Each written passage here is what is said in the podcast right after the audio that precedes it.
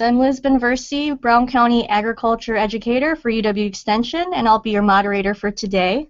On the panel is Brian Holmes, Emeritus Professor in the Biological Systems Engineering Department for UW-Madison and UW Extension, Randy Shaver, Dairy Nutrition Specialist for UW-Madison and UW Extension, and John Shutske, Agricultural Engineering Specialist for UW-Madison and UW Extension. Now, proper processing and storage are key to ensuring a high quality feed for dairy and other livestock. So today we will discuss ways you can tell how well you're doing with processing, packing, and covering. So Brian, could you tell us more about how producers can gauge how well they're doing? Well, people need to understand that oxygen is the enemy of silage. Following recommended, recommended practices help to minimize exposure during the filling process and uh, during storage. So first of all, you want to fill the, the silo as quickly as possible, preferably less than a week. Cover the top forage with plastic if filling must be temporarily interrupted due to rain or uh, some other method of uh, slowing down your harvest. Line the walls with plastic of bunker silos, uh, leaving at least three feet of plastic to extend over the tops of the walls. And then proper packing is important to exclude oxygen from the forage mass prior to fermentation and to minimize the porosity of the silage uh, produced. So porosity is a measure of the space between the forage particles. When the silo is open during the feed out, high porosity silage allows oxygen to penetrate the uh, silage quickly and to, uh, and to a greater depth than does low porosity silage.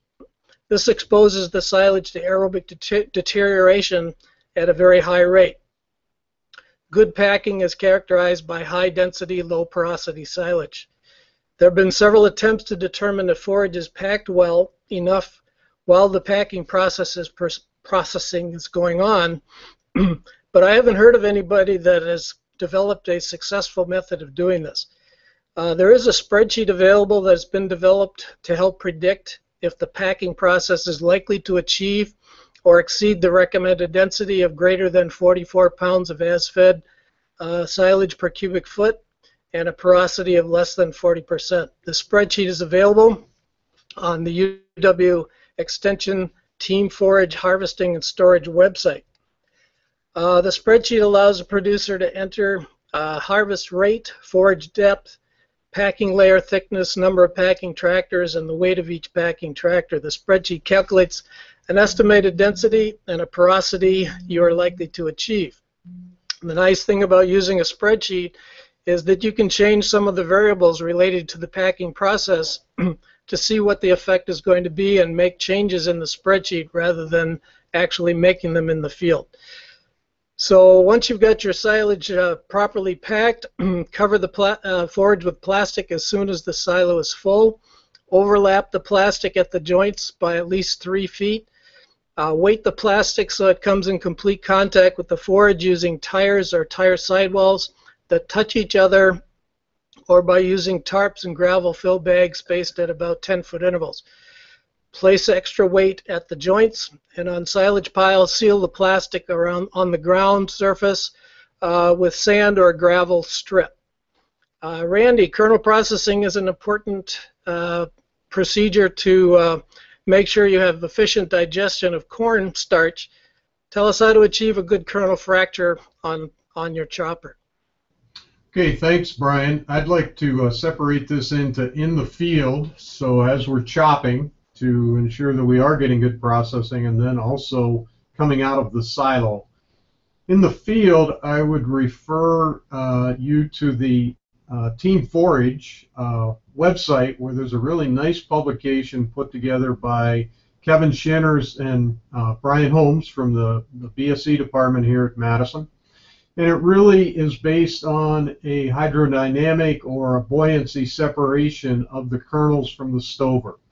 And essentially you would take some of that fresh chopped silage, uh, put it in a pail of water, uh, allow that to separate, and then with your hands taking the stover portion off the top because that floated, and then you can pour out the um, water and, and you'll find the kernels. And then you can simply look at those kernels and you would like to have all those kernels broken uh, you would prefer to see those either in quarters or one-eighth kernels to ensure good uh, kernel breakage uh, at the time of chopping. Uh, some people will simply take the silage and kind of separate it out and try to make sure they don't have any whole kernels, but I find this uh, water separation or flotation procedure to really be very effective uh, on a fresh chop sample, and it, and it can allow you to then uh, either chop finer or simply tighten down the rolls and, and make sure you're doing a better job with processing.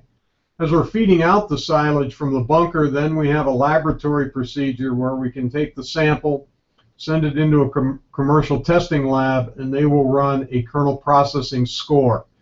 Uh, a score or an index above 70 would, would indicate excellent processing and high starch digestibility.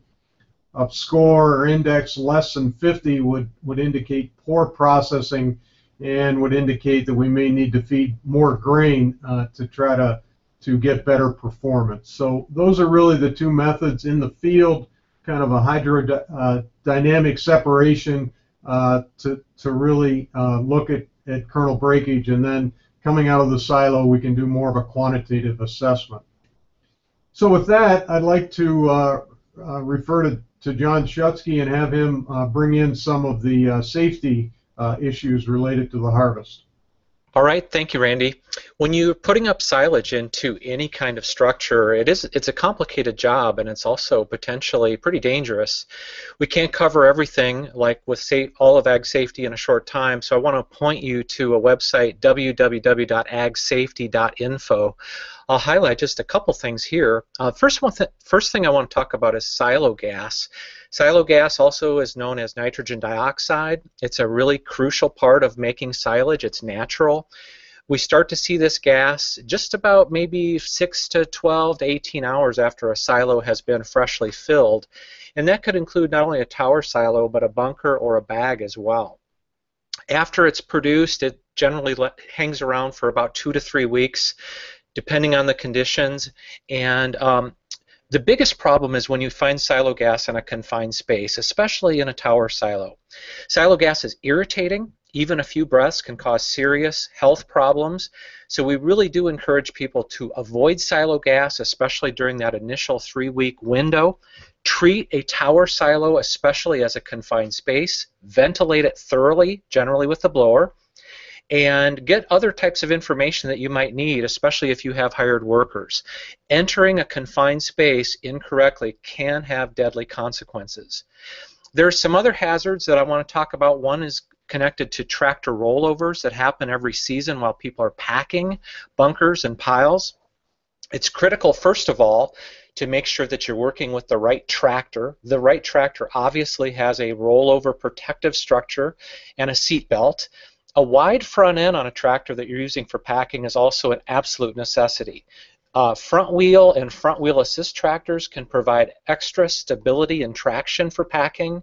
And duals are also used very commonly and they can increase stability as well as appropriately placed weights.